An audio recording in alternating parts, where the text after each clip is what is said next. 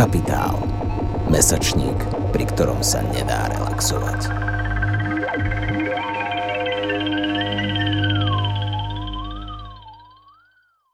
Uh, so we will directly continue with the last talk before the panel discussion, a talk entitled Communism, an Enemy We Cannot Live Without by Boris Buden. Uh, Boris Buden is a translator, writer, cultural critic, born in ex-Yugoslavia. As a member of Yugoslavia peace movement, he founded a journal Arkzin in 1993 and since 80s he has been publishing books essays and articles dealing with the notions of post-communist condition art criticism psychoanalysis cultural critique. Recently he published a book entitled transition to nowhere art in history after 1989 and in today's talk he will address the role the anti-communism plays in the ideological reproduction of post-communist condition looking forward to it Okay, uh, thank you very much for the invitation. Um, uh, as you have heard, I uh, wrote quite a lot on the topic of post communism, but I must say that I have never written anything concentrated on the concept of, the, of anti communism. And this is precisely what the organizers asked me to do to uh, tell something about anti-communism, and that actually it um, motivated me quite a lot and uh, helped me also to understand something which I haven't understood. As I said, um, I thought that uh, anti-communism is a sort of uh, you know tactical concept of a certain practical, pragmatical Western democratic policy. Um, against the challenge of communism to to to uh, to protect uh, and save the free world. Uh, nothing serious, although this is already, you know, in this idea of uh, reactivity of uh, reactive concept is something that has a lot to do with the with the concept of historical uh, revisionism, which simply tells that fascism is a sort of overreaction to the uh, original uh, original uh, totalitarian sin, which is communism. Uh, secondly, I also uh, don't think that um, anti-communism is an ideology uh, constructed, you know, as a sort again ideological counter formation to the idol- ideology of of communism, communist uh, ideology, and I even think that that um, which which is uh, might sound as a provocation, uh, but uh, it it has become um, some sort of working working uh, uh, point you know, in my research. Um, it, it might be that anti-communism is older than the communism itself. But what uh, really it is, thank you, what really it is, it is uh, uh, anti communism is constitutive of the post communist reality.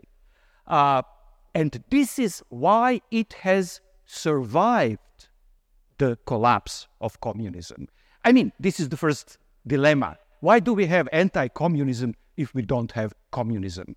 Why do we have this counter counter concept if there is no adversary. Why it has survived? Uh, this this would be my question, and I will try to to answer this question. Uh, it has deep, as I said, deep historical roots, much deeper, and this is again my point. It might be older than communism itself, much deeper than you know historically October Revolution idea uh, idea of you know Marxism, Marxism, etc.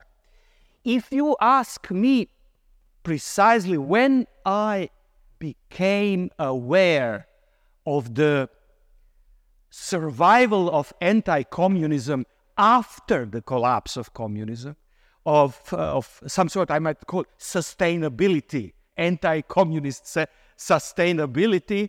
It was actually in Prague uh, in preparation uh, uh, for my book. Uh, I, I, did some research and then I went to the uh, Museum of Communism in Prague. I don't know whether you have seen. It's it's a funny institution. It's it's very very kitschy. It's not serious.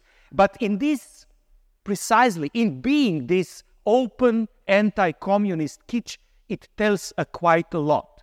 And what was first and at the entrance, entrance, what I saw were two posters. Uh, on one poster, uh, there was a, you know, uh, this Russian matryoshka, these puppets you put one in another. Yeah? But it was with uh, teeth of a shark. And there was also Russian bear, but Russian bear was with Kalashnikov. And then I was fascinated because I said, I, I, what, what I saw is a, you know, actually very sophisticated and ambitious cultural translation of what once was universal uh, or concept of uh, uh modern uh, universal emancipation, communism. Suddenly, it it got a picture of a particular cultural identity. It was, you know, it was possible to reduce the whole story of communism to something like Russian, Russian identity. Uh, it was, uh, you know, after the fact, you know, after the real Russian political anti-communism, you know, after the masses in Moscow went to the street and and and uh, claimed, you know, uh, the end of the Soviet Union to liberate themselves, but still, it it somehow, you know, uh, uh, uh stayed attached communism to to this to this um, identity. So it has survived in the form of uh, experience of a traumatic cultural difference. And, and you know, today it functions per- perfectly. And uh, uh, poor Russians, being totally anti communist, cannot, cannot liberate themselves from, from this package from the past. Somehow, uh, practically anti communist, they, it seems to, they seem to, you know, carry on this, this legacy. So, in short, the post communism was obviously able to reinvent itself in the realm of identity politics, to translate itself into the language of identity politics. This is the form of its survival. And let me now address the problem of anti communism, communism in its, in its new language, which is obviously Russian. Russian. I, I, I actually uh, uh, learned Russian, Russian school, and I will uh, tell you one, two sentences in Russian. Я не верю в революцию. Истинная жизнь происходит там, где совершаются незаметные э, изменения в душе людей. Translate. I don't believe in revolution. A true life emerges there where the imperceptible changes in human souls take place. And this sounds truly like, you know, Dostoevsky, Tolstoy. In fact, it is. I did some research and I found out that, that it is sort of a slightly adapted point Tolstoy made on uh, Dostoevsky's uh, figure of Raskolnikov, you know, in crime, crime and punish, punishment. This is this idea. Uh, um, we don't believe in revolution. Essential uh, transformation takes place in deep in a in a soul. But what makes this thought so interesting today is the fact that, I mean, also in Russian, that they are taken from a video clip the CIA recently, last week, posted on Telegram and, and other uh, social media to recreate new spies in Russia. You, you, can, you can find it on, on, on YouTube. It's a CIA video. More precisely, its purpose is, and I quote, to have Russians come to us and deliver information the United States needs. And it, it ends with instructions, you know, how to use Tor browser, you know, how to, um, you know, become CIA spy. Well, in terms of ideology, however, this is this advertis- uh, ad is interesting because it does not use usual Western rhetorics. You know, when it comes when USA when when they want to to provoke uh, or, or, push some regime change, they use this this uh, typical package ideological. You know, free and independent media, democracy, uh, strong civil society, rule of law the whole this ideological package, nothing of this. Nothing of this you hear. The whole rhetoric of freedom uh, is, is absent, open society, etc. So the proper addressee in this case is not, for instance, a Russian citizen, a political being, Russian, you know, uh, who would think of how to change Russian society for better, um, uh, in, the, in a rational social activity. Rather, the, uh, the real addressee is a deep Russian soul. The secret intimacy of individuals, where, as it is explicitly stated, true transformation takes place. You know, if Adorno would would would read it, he would really say, "Wow, what an uh, uh, uh jargon of authenticity in in in this in this, even you know Heideggerian uh, um, about spi- uh, spiritual deepness, etc. But there is one more crucial element in this spy ad: the message, uh, and it is in, in, fact a showcase of a very sophisticated cultural translation. Uh, the message is clear and and very very simple. Don't bother yourself with changing your reality forget revolution and let us do the regime change instead.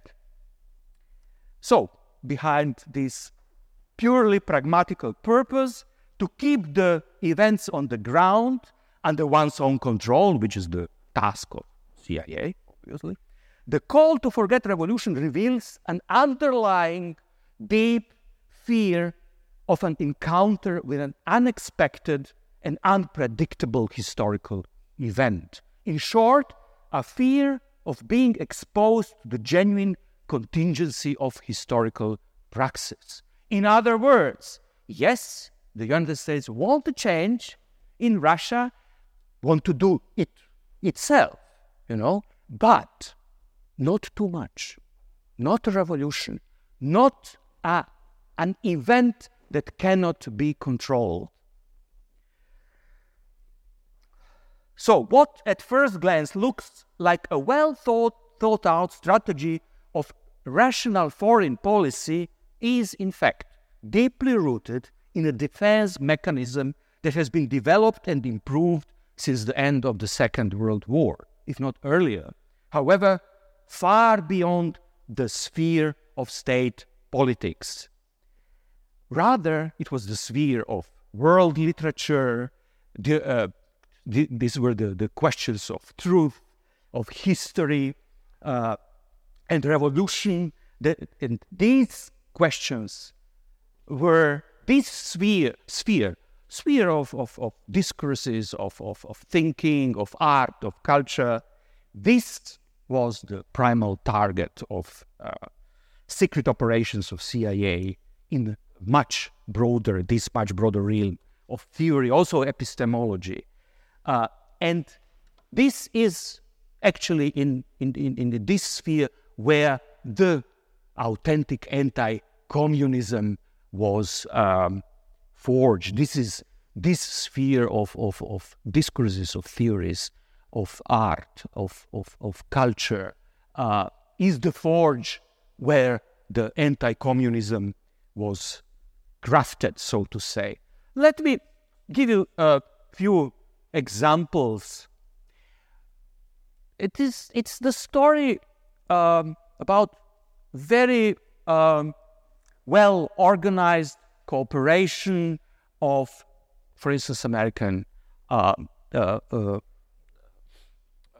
intelligence agencies and uh, private foundations like Rockefeller, Ford, Carnegie, American military, and uh, institutions of American foreign policy. And this influence, which is which is interesting, it is it is very well documented. Let me give you an example from the field of modern epistemology, um, uh, history of modern uh, uh, human uh, humanities, recent history of modern modern humanities. You have probably heard of uh, so-called area studies. Area studies um, is a field of research uh, and um, interdisciplinary field of research and scholarship, which focus specific on geographic regions and what is most important, culturally defined areas. This is not it's not about you know the map of the of the world and geographic regions. These are areas that are uh, mapped culturally. What differentiates areas from territories is that areas are created by a knowledge that is produced outside of these areas. So, so this is, you know, uh, countries have territories, but areas of the areas studies uh, are the knowledges produced on a remote, distant spaces. Um, the modern structure of the humanities, which itself mirrors the colonial domination and its cognitive and epistemic effects, the area studies became an anti communist weapon of the Cold War, a weapon against the communist threats from the first uh, and foremost uh, Soviet Union and China uh, from the very beginning, but at the same time, and this is double bind of the area studies, uh, um, they were created uh, so as to protect United States from the emancipatory projects of the anti-colonial movement. So anti-communism is uh, also anti-anti-colonialism uh, uh, in Africa and Africa and Asia. It is a paradigmatic case of a joint ideological venture of the US anti communism and anti anti colonialism in the field of epistemology and modern humanities. Uh, area studies emerge, uh, emerges in the United States and in Western scholarship out, as I already mentioned, collaboration, but really planned co- collaboration between uh, these philanthropic foundations. Uh, before all, it was Ford uh, foundations uh, US government, universities, military, intelligence agencies, etc.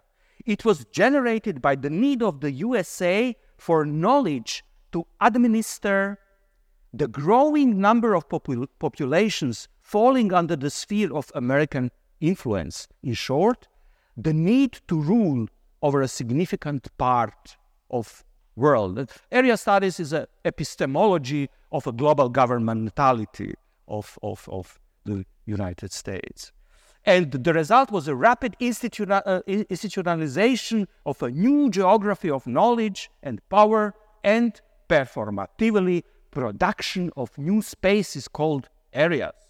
By 66, in 34 major United States universities emerged new infrastructures of training, academic research, publication, institutes of interdisciplinary advanced degree granting area studies. You could, in the you know mid 60s, become uh, have a PhD in uh, like Soviet studies.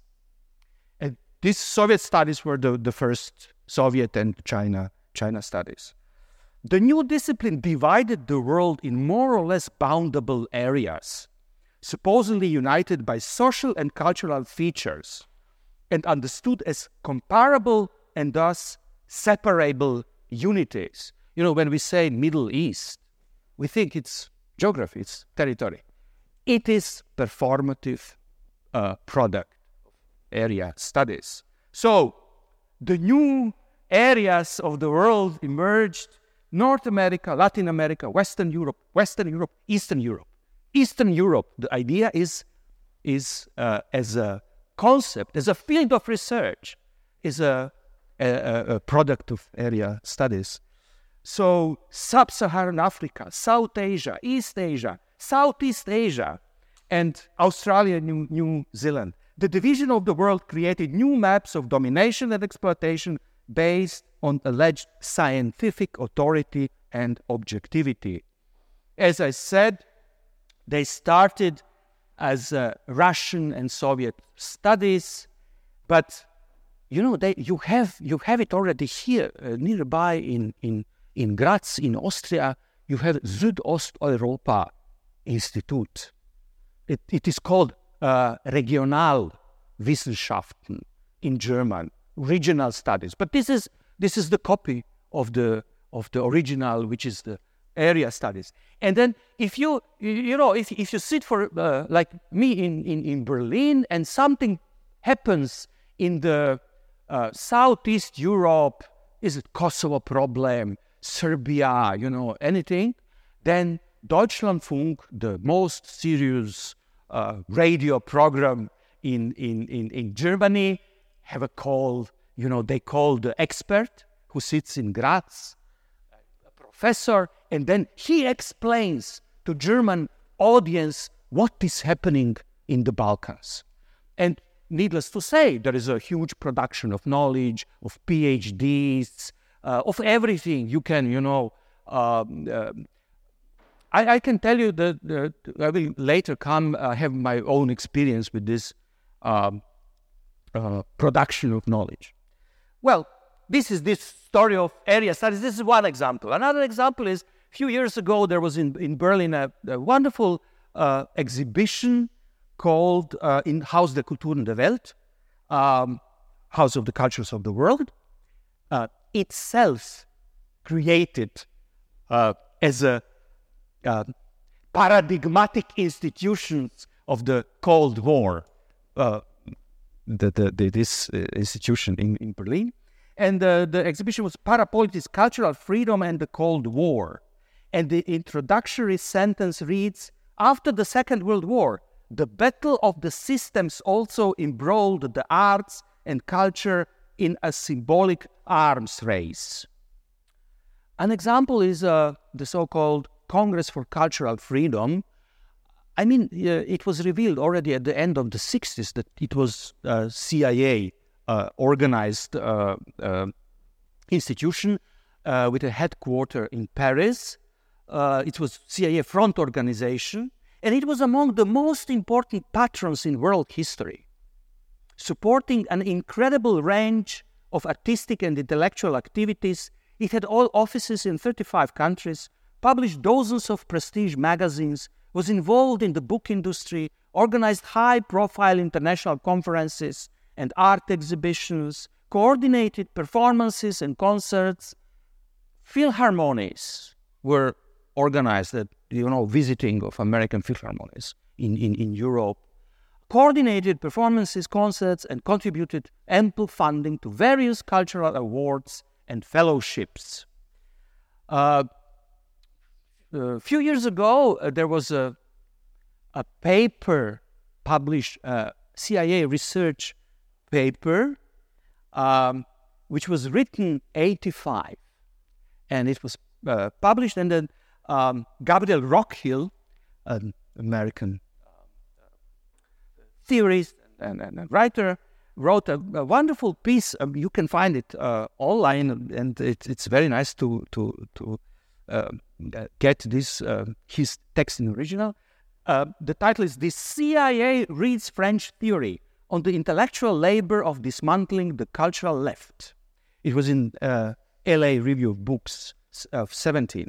But well, it is a paper about um, CIA operatives who have been studying the complex international trend-setting French theory affiliated with the names of Michel Foucault, Jacques Lacan, Roland Barthes. Uh, uh, Rockhill, I, I quote, the intelligence agency understands culture and theory to be crucial weapons in the overall arsenal it deploys to perpetuate US interests around the world. And the paper um, diagnosed um, the return of the right in France at the end of the 70s. It, even I remember, I'm uh, enough old to remember this, I remember the Newsweek uh, cover. I think it was the end of the 70s uh, or, or, or 80 or, or uh, these, these years. And uh, we, with um, new philosophers, Bernard uh, Henri Lévy and uh, Glucksmann, uh, they announced the end, end of, of uh, Marxism. To, to quote um, um, uh, the, the, uh, this, uh, you know, in, in this research CIA paper, they were delighted, delighted by the by the the, the success of the new right, uh, new new philosophers. Uh, this CIA paper diagnosed the, this return of uh, of the right in France, and I quote Rockhill while other tentacles of the worldwide spy organization were involved in overthrowing democratically elected leaders, providing, providing intelligence and funding to fascist dictators, and supporting right wing death squads, uh, you know, think of Chile and, and etc. The, Paris, uh, the Parisian Central Intelligentsia Squadron was collecting data on how the theoretical world's drift the, the world's drift to the right directly benefited US foreign policy. It's at the same time, you know, the end of the 70s, it is the neoliberal turn, not only by Margaret Thatcher becoming uh, 79 prime minister of, of the UK, but also, if you have forgotten 79, uh, Deng Xiaoping won against the Gang of Four moving Maoists from from the from the center from the central committee of the Communist Party of China and started neoliberal transformation transformation in in China.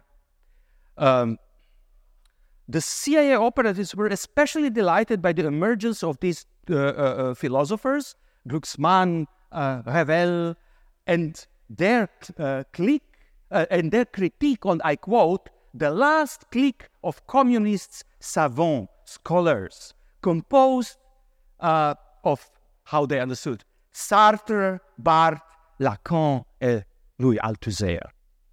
Um, what they found especially important is the disillusionment of the new French intellectual elites with the transformative egalitarianism the idea of a profound egalitarian social transformation, say revolution, has become in France at the end of the 70s a thing of personal and historical past. Uh, Glucksmann and Bernard Lévy, they were leftist as youngers, youngsters. So it was also in their own personal lives, communism became, and the idea of revolution passed. Uh, so to say today, in today's language of CIA, they were no longer believing in, in revolution.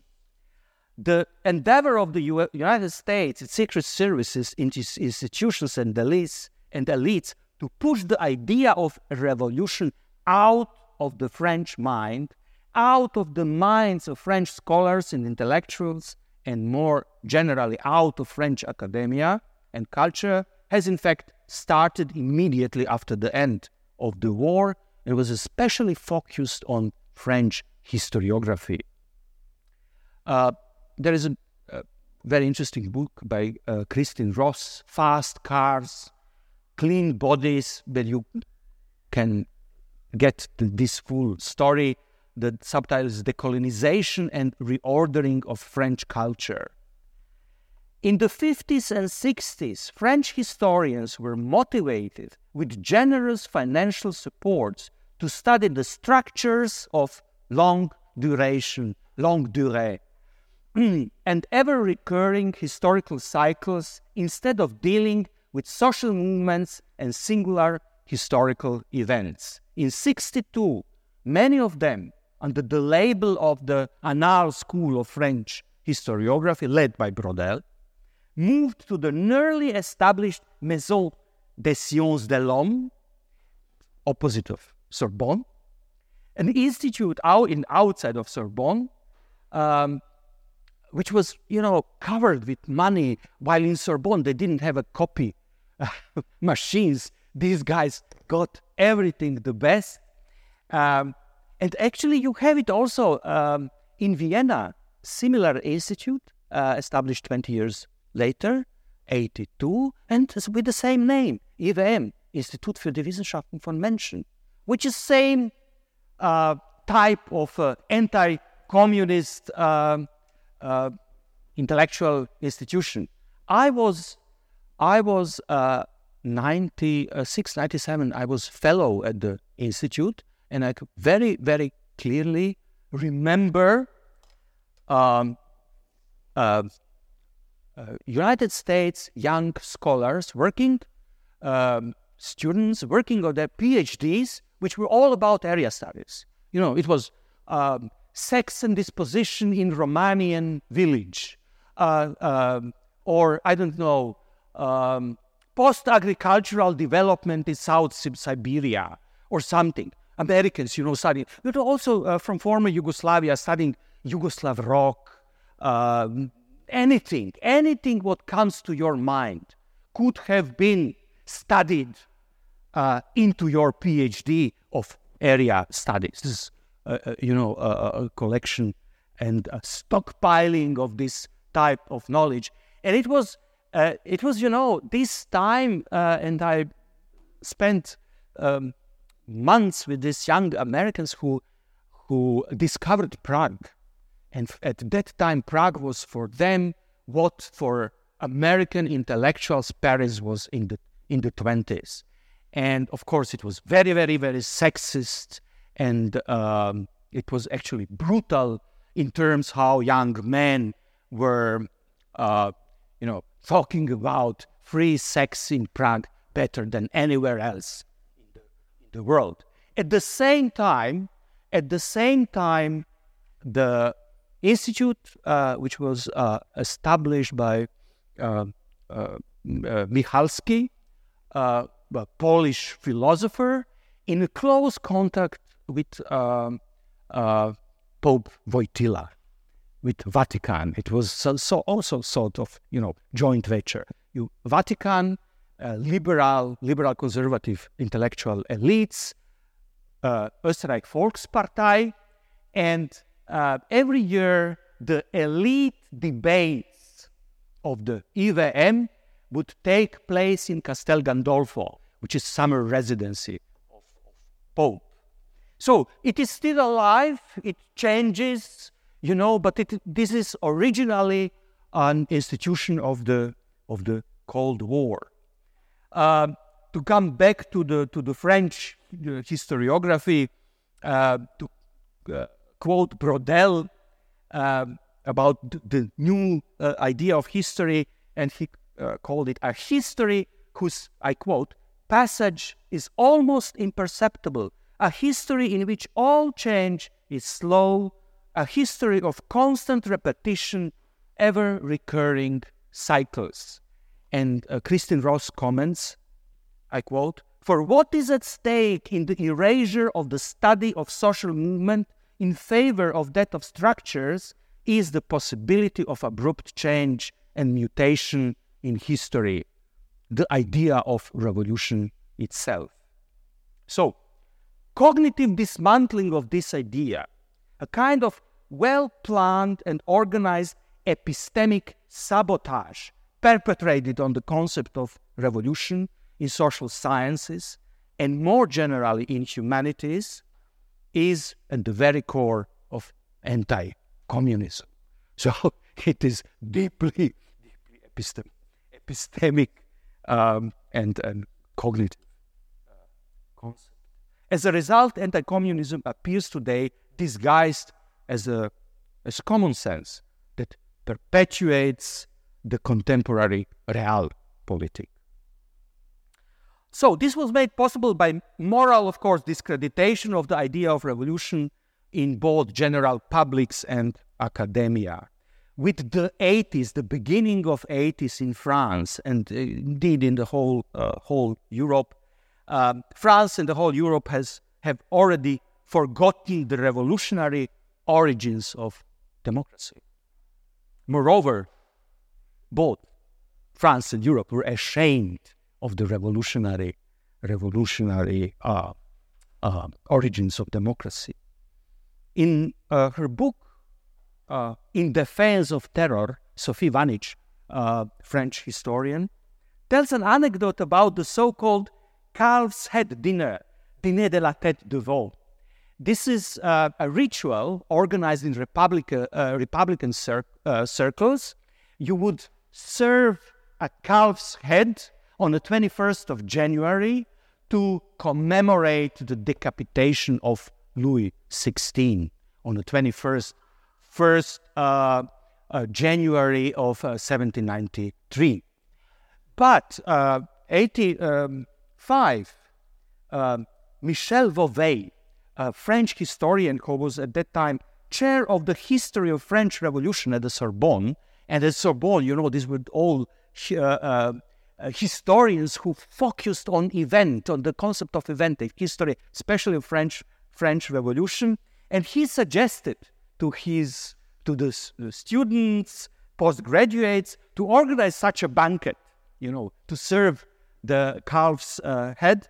But you know, majority of students were totally disgusted by the idea. Uh, they found it indecent and then rejected. It was no longer possible to organize this ritual, Republican regionally uh, ritual. And uh, uh, Sophie Wahnich uh, writes, and I uh, quote, the calf's head ritual has become non-contemporary without time being taken to assess it, it properly. It was impossible now to replay the serve severe severed head. That kind of thing was shocking or troubling, troubling at least, at least. To put it short, already at the end of the 70s, the idea of revolution was completely discredited in France. And this is also the time when Francois Furet, conservative historian, uh, wrote his famous book, Penser la Révolution Française. It is 78, in which he writes this famous sentence French Revolution is finally over uh, at the end of the 70s. In the same turn, France also discovered its pre revolutionary past. Now, France was no longer only 200 years old, but 1,000, 1,000 years, 1,000 years old. In the same book, Francois Furet uh, referred expli- explicitly to Russian experience of Bolshevik revolution and its reflection in Russian literature. I quote, Solzhenitsyn's work ineluctably locates the issue of the Gulag at the very core of the revolutionary endeavor. So we are back to the to the CIA ad. We are with the Russian uh, literature. So François Furet traced Stalinist terror back to its French origin, the Jacobin tradition, and located the issue of the Gulag at the very core of the uh, revolutionary e- event. Moreover, historian uh, American Richard Pipes connected the intellectual atmosphere in the pre revolutionary Russia, Tsarist with the ideas of the Enlightenment a century, century earlier. I quote Pipes In each case, the arid terror of the encyclopedia or the anti Tsarist intelligentsia paved the way for the subsequent bloody, bloody terror. So it was already terror prepared in encyclopedia, French encyclopedia. Um, this is why I say that it's possible to think of anti-communism as being much older than communism, communism itself.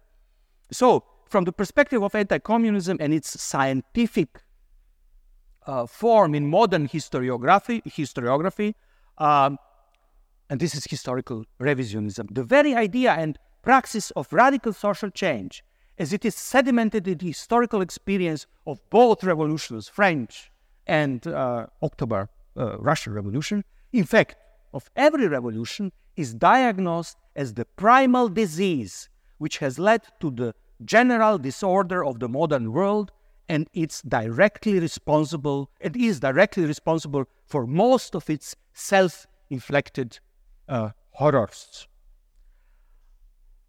But if you now again ask me what is the final blow to the to the uh, idea of revolution um, and um, um, which was you know uh, delivered uh, by after 89 uh, it was by, by, the, by, by the massive proliferation of all kinds of the so-called color revolutions you know orange rose tulip followed by variety of springs you know arab springs and etc ideally they should have been non-violent yet nevertheless many of the hopes those revolutions and springs raised have finally drawn in seas of blood.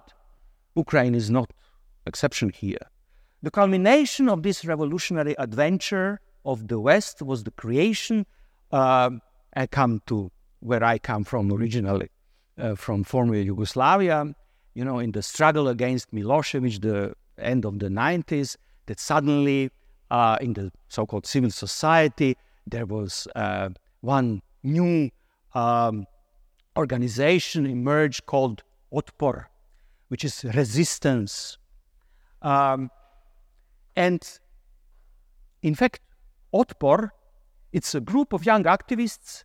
They were uh, involved in, in the overthrow of Milosevic. They were actually trained in, in Budapest, in Budapest Hilton, by the CIA operatives, covered with many allegedly millions of dollars so as to make them the world experts in revolution. And even, you know, Liberal Guardian hailed the leader of the group, uh, the, uh, he uh, called him the architect of global revolution. So just imagine, you, you know, uh, communism is over, uh, but there is a idea of global revolution, and the architect is in Belgrade. The members of Otpor have advised and trained the so called pro democracy and pro Western activists in about 50 countries, including India, Iran, Zimbabwe, Burma, Ukraine, Georgia, Palestine, Belarus, Tunisia, Egypt, Venezuela, Azerbaijan, etc. In the meantime, they have turned their revolutionary skills into the academic knowledge.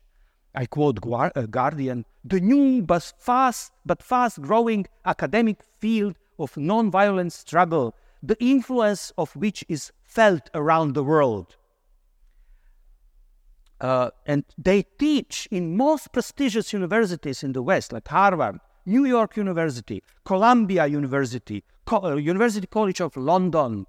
Uh, what they teach? They teach revolution, how you do revolution. They even write manuals for revolution, like how to start a revolution in five easy steps.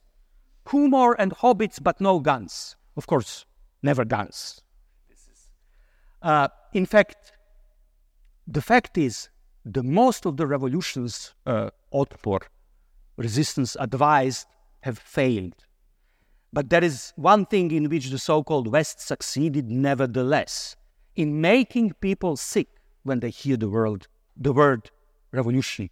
The figure of a revolutionary has become synonym for manipulation of people instrumentalization of their democratic will, moral and intellectual corruption, and total falsification of their emancipatory experience acquired in real social struggles. So, this is the final blow to the idea of revolution when you have experts for the global revolution trained by CIA. But there is another cultural and epistemic twist of the historical anti communism uh, you know, French um, uh, historian um, created the con- uh, the lieu de mémoire, the uh, how do we translate it uh, English? Uh, Erinnerungsorte, German places, memory places, and memory places, Pierre Nora. Pierre Nora um, analyzed this transformation in, in, in France in the 70s. I was I was talking uh, talking about uh, already this move move away from the concept of revolution, but also from the concept of history to the concept of memory. And this is the moment when it takes place in France, so that the end of the decade, actually, uh, history is not the discipline we shall ask if we are interested in what happened in the past. Instead, it is memory instead. This is why the Nora calls the uh, and uses uh, again 89 as a threshold, threshold to what he calls the age of commemoration, the move from history to to memory. Uh, this is she diagnosed, um, and this is the age of he writes. I quote: passionate, almost fetishistic memorialism in which every country, every social, ethnic, or family group has undergone a profound change in the relationship it traditionally enjoyed with the past. And he compares this historically grown interest in the, in, uh, in the past with, I quote, a kind of tidal wave of memorial concerns that has broken over the, the world. At the same time, he diagnosed that um, this um, uh, most important feature of this shift to the memory is uh, its close it's a close ties between this new respect respect for the past and memory and of course identity sense of belonging collective consciousness uh, etc so it is it is how identity politics uh, deals with the past via via memory memory culture. And this is the moment of translation of this is what, you know, what made possible this poster translation of, of uh, communism as, again, universal concept of universal modernist concept of universal emancipation into a feature of a particular uh, ethnic ethnic identity. Um, if you are interested in memory politics, just to remind you, we are in the European Union. European Union has an official memory policy, which means about our memory, uh, it is the European Parliament that decides and shapes the memory culture, official memory culture, uh, memory policy of the European Union. Uh, there are three most important resolutions of the European uh, uh, Parliament on memory.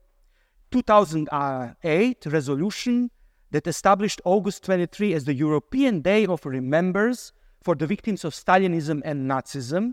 And this was the first time the U- European Union opened the door to a potential equalization of communism and Nazism. A year later, 2nd April 2009, the European Parliament adopted the resolution on European consciousness and uh, conscience and totalitarianism. And it was supported by vast majority of, of votes, almost all parties, German Greens, Social Democrats, all uh, right, uh, you know, the, the 533 voted for, 44 against, 33 abstentions, uh, all main fractions. The resolution makes the recognition of a common totalitarian past a precondition of the European integration. integration. I quote Europe will not be united unless it is able to form a common view of its history, recognizes Nazism, Stalinism, and fascist and communist regimes as a common legacy. Um, the third and the most explicit so called Polish resolution um, and most anti-communist is the European Parliament resolution of this 19th September uh, 2019 on the importance of European remembers for the future of Europe. Again, majority of votes, almost all. It states, I quote, that the Nazi and communist regimes carried out mass murders, genocide, and deportations and caused a loss of life and freedom in the 20th century on a scale unseen in human history. And uh, the resolution also uh, explicitly expressed, um, called for the removal of monuments and memorials glorifying totalitarian regimes. I come originally from Croatia. They did it already in 90, uh, 192, 3,500 uh, partisan monuments were systematically by the Croatian army destroyed, among them masterpieces of uh, abstract plastic in you know uh, things you could later many years later see as photographies in New York in MoMA but they did not exist in the reality they were uh, systematically uh, destroyed together with 16% of uh, book stock in public libraries in Croatia almost 4 million books scrapped. Um, so, the resolution, uh, uh, uh, yeah, in short, there is no place for the idea of revolution within the official culture of memory of the European Union. And let me now close it by recalling a conference I participated uh, two years ago on the island of Vis in Croatia, organized by uh, Croatian and uh, uh Greens and and uh, South Southeast uh, Greens, also German European Greens. Um, it, um, the topic was the degrowth and climate justice. In the announcement of the conference, the organizers claimed that tackling these problems of climate change and degrowth is a matter of, I quote, substantial social change that implies a longer period of time spanning generations. Uh, you know, if you think what is uh, what is the time span of a generation? It's probably 30 or 40. You have within 100 years, uh, like three generations. So it's the, the project is about saving the world of, uh, from uh, climate uh, catastrophe in the next few hundred years. But what if the substantial social change necessary to save the planet and the humanity as a whole is not fast enough?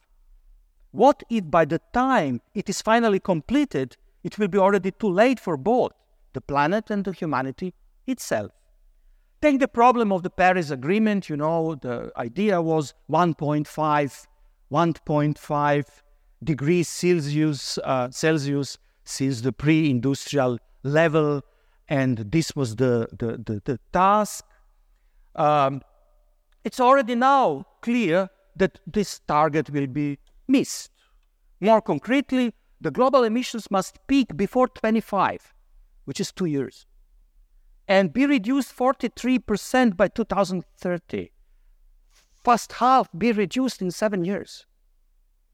This is why United Nations Secretary General Antonio Guterres recently said, I quote, time is running out.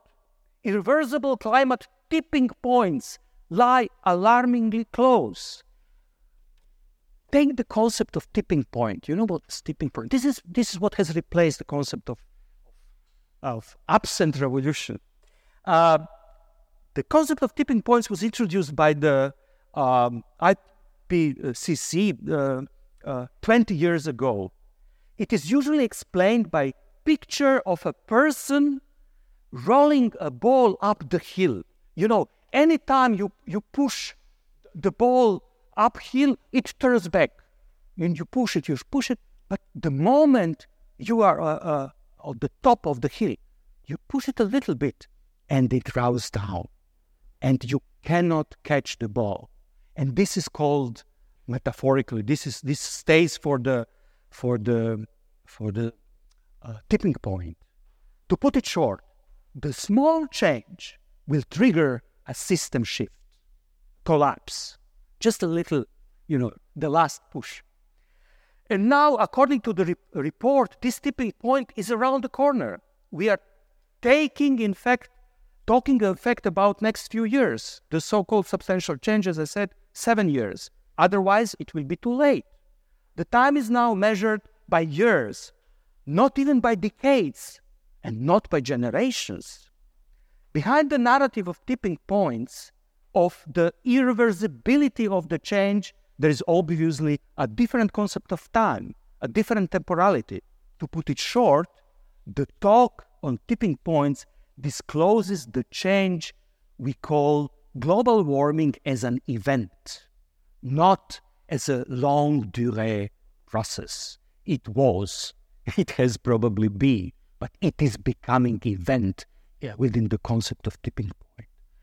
Um, it's, it is not, to quote Braudel again, a history whose passage is almost imperceptible, a history in which all change is slow, a history of constant repetition, ever recurring cycles. And this is why I believe that the concept of revolution must find its way back to our political and historical imagination.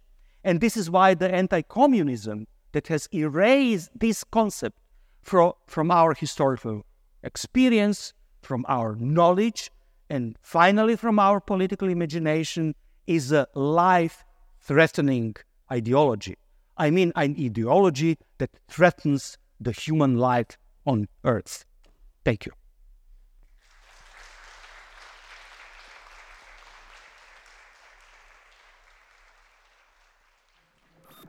Prednáška je súčasťou podujatia Last After All, ktoré z verejných zdrojov podporil Fond na podporu umenia, nadácia mesta Bratislavy a Friedrich Ebert Stiftung so zastúpením v Bratislave. Počúvali ste Capitalx, podcast angažovaného mesačníka Kapitál. Viac článkov nájdete na webovej stránke www.kapital.noviny.sk, kde nás môžete podporiť napríklad objednaním predplatného, za čo vám vopred ďakujeme.